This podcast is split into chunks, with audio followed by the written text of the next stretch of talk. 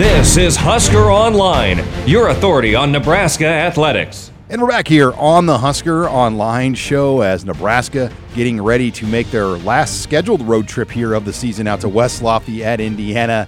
And I'm joined here by a longtime friend and colleague uh, of both Rivals.com and now covers Purdue uh, for Gold and Black, uh, Tom Dienhart. Tom, thank you very much for joining me here. Um, I know it's been a wacky season, um, and, and you guys are right in the middle of it. You guys had a tough one to Rutgers last week.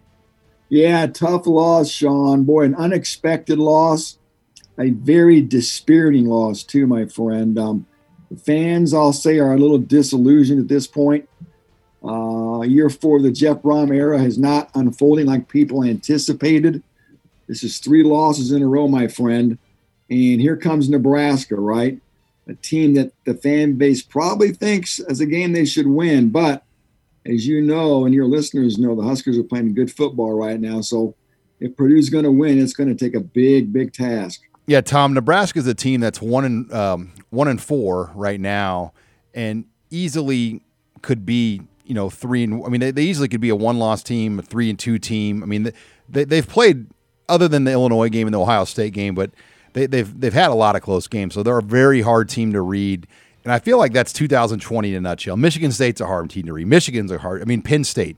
I, I, I feel like other than Ohio State, this has been a very difficult conference where experts are having obviously a very hard time predicting what this league's supposed to look like. Yeah, I thought Northwestern was kind of a team we could count on, Sean, but obviously you saw what happened in East Lansing this weekend. So you're right. Tumult has pretty much racked every team in this conference except for Ohio State, like you mentioned. And and again for Purdue, uh, boy, uh, you know, you talked about close games for Nebraska. Purdue's five games, Sean, have been decided by a combined 28 points. And as you know, when you're involved in a lot of close games, you got to do all the little things right. And Purdue did those things the first two weeks when they beat Iowa and Illinois, but they've had breakdowns in every phase of the game the last three games. And that's a big reason why, again, they're staring at a three game losing streak with their season very much at a crossroads.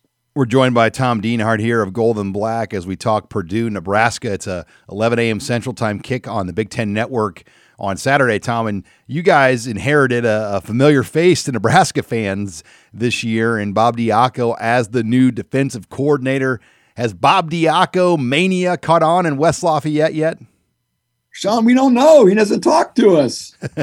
um, we spoke to Coach Diaco once in the spring, and we spoke to him right before the season started, and that's been it. You know, we're what five, six weeks deep into the year, and and Coach Diaco's not made available to the media, so it's kind of a man of mystery. Um, I will say this: his defense, the last two games at Minnesota, against Rutgers last week coming under a lot of criticism, Sean, a lot of scrutiny. I know there's some personnel issues for Purdue's defense, but everybody's got personnel issues. This defense has been unable to get off the field on third down, number one. Number two, it's got one turnover the last three games, Sean. Number three, it's got one sack the last three games. So um, just just not performing, and it really all came crashing down in that that that fiasco of a loss to the Scarlet Knights on Saturday. So you repeat that again: one forced turnover in three games and one total sack over the last three games. I know it's hard to believe, Sean. It started with the, the Northwestern game, Sean. They had a turnover in that game. They generated a takeaway. No takeaway at Minnesota. No takeaway against Rutgers.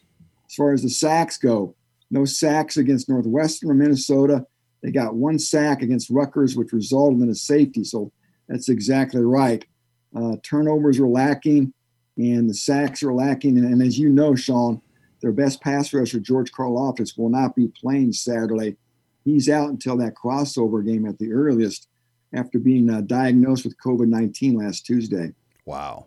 And then, you know, Tom Rondale Moore, obviously, two years ago, was a household name in college football. Last year, uh, kind of got knocked off his horse, battled some injuries, never really got a full uh, of Rondale, and then declared for the NFL, decides to come back, and then really never came back until just recently. And We saw him on camera read a statement before not taking questions from reporters. Just from the 10,000 foot view of this from Lincoln, Nebraska, it doesn't seem like it's been a very smooth uh, road with Rondale Moore here in 2020.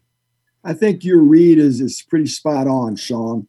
There was some Rondale Moore fatigue, I think, that had set in among the fan base here. It became a lot of weekly drama. Will he play? Will he not play? There was a lack of transparency, a lack of information, Sean. Nobody was quite sure why Rondale Moore wasn't playing. And then he spoke of that statement he made after the Minnesota game out of the blue.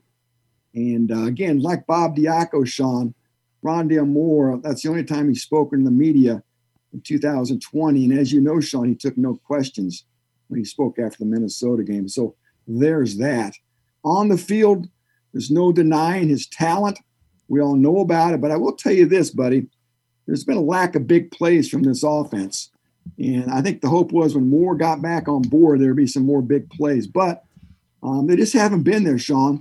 And uh, this offense needs more explosive chunk plays if it wants to succeed. Yeah, and something tells me December outdoor football on grass in West Lafayette doesn't probably feature Rondale Moore as well as maybe some early season non-conference games and just you know better better weather conditions like we're used to seeing. Uh, yeah, you're right. But I tell you what, if Purdue's going to beat Nebraska and have success here down the road, the offense is going to have to win these ball games because I don't think the defense is going to be able to win many of these ball games down the stretch. So, yeah, the, the weather conditions aren't going to be great. The, the field, as you said, in, in the Midwest here can get kind of murky and mucky. But uh, again, Purdue is going to have to live and die with this offense down the stretch. We're joined here by Tom Dienhart as we get you ready uh, for Saturday's Nebraska uh, game. And, and when you look at this game against the Huskers, what jumps out to you? I mean, what really worries you about the matchup when you're going into this game on on Saturday? One's an intangible, Sean. Uh, Nebraska's playing better. You talked about it at the top of this this broadcast. Um, could have beaten Iowa. It did beat Penn State. The team still seems to be buying in and getting better as the season goes along. Conversely, Sean, I think that's the opposite for Purdue. Um, they seem to be uh, sort of on the decline if you will. Uh, so I, I think that's something that worries me if you're a Purdue fan. And also, I'll tell you what, that running ability of the quarterbacks that you talked about um, between Adrian Martinez and, and, and, McCaffrey, Sean, I mean, that's going to pose a big problem for this Purdue defense. The Rutgers quarterbacks did a great job running the ball on Purdue. Coran Taylor did it of Illinois as well. Peyton Ramsey of, of Northwestern. So again, uh, that's going to be a dynamic for this Purdue defense it could be a real problem on Saturday afternoon. On the flip side, though, guys like David Bell, I mean, what kind of season are some of the big names having for Purdue right now? Yeah, David Bell's a special player, a good kid off the field, a tremendous wide receiver. Always, Sean makes the the spectacular look routine. A money player who comes up with big catches time and again.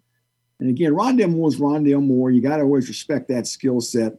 You have an emerging tight end in Payne Durham who's becoming more and more of a threat with each passing week, too. And keep your eye on number 40, Purdue's running back, Xander Horvath, a former walk on, uh, uh, just a, a, guy Nebraska fans could probably appreciate. Great hands out of the backfield, runs hard, runs tough. For all the publicity David Bell and Rondale Moore get, Sean, Xander Horvath is probably every big, every bit of a big playmaker a key component in this offense in those two. And before Tom, I get to your prediction on this game. I know you're not just a Purdue guy, but you're a Big Ten guy. You know this league really well. What just gauge what's going? I mean, do you envision coaching things happening as far as movements? Obviously, there's a lot of chatter about Jim Harbaugh and and you know other names in this league. Uh, what's your read on the coaching carousel right now in the Big Ten conference here as we head down the home stretch? Yeah, I think Harbaugh, if there is any change in the Big Ten, that would seemingly be the only change, right? I, I just think the finances at these schools is going to make making a change prohibitive. The optics wouldn't look good. And again, financially, how many of these schools are going to be in position to ask a donor to pony up money that's going to be needed for some of these buyouts? A lot of people thought maybe Lovie Smith at Illinois would be a guy who could be uh, out the door there, but he may have saved his job. And again, financially, I don't think Illinois could have afforded to get rid of him anyway. Well, and, and Lovie again, it, would be, it would be Michigan. I think would be the only change. And Lovie gets the win against Nebraska and has his game against Ohio State canceled, so it's kind of a win-win. I mean, he's got momentum now for a couple of weeks. Yeah, he's got the Northwestern at the end of the year. I know that. So uh, yeah, he's probably done enough to appease the fan base. And and again, I think the Harbaugh Michigan marriage seems like it's run its course.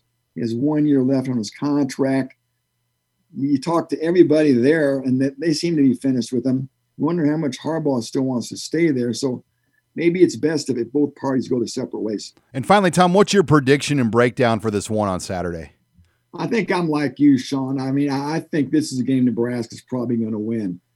And I think a big key here for Nebraska will be if they can jump on Purdue early, punch them in the nose, create some adversity, create some doubt, give them the, oh, here we go again.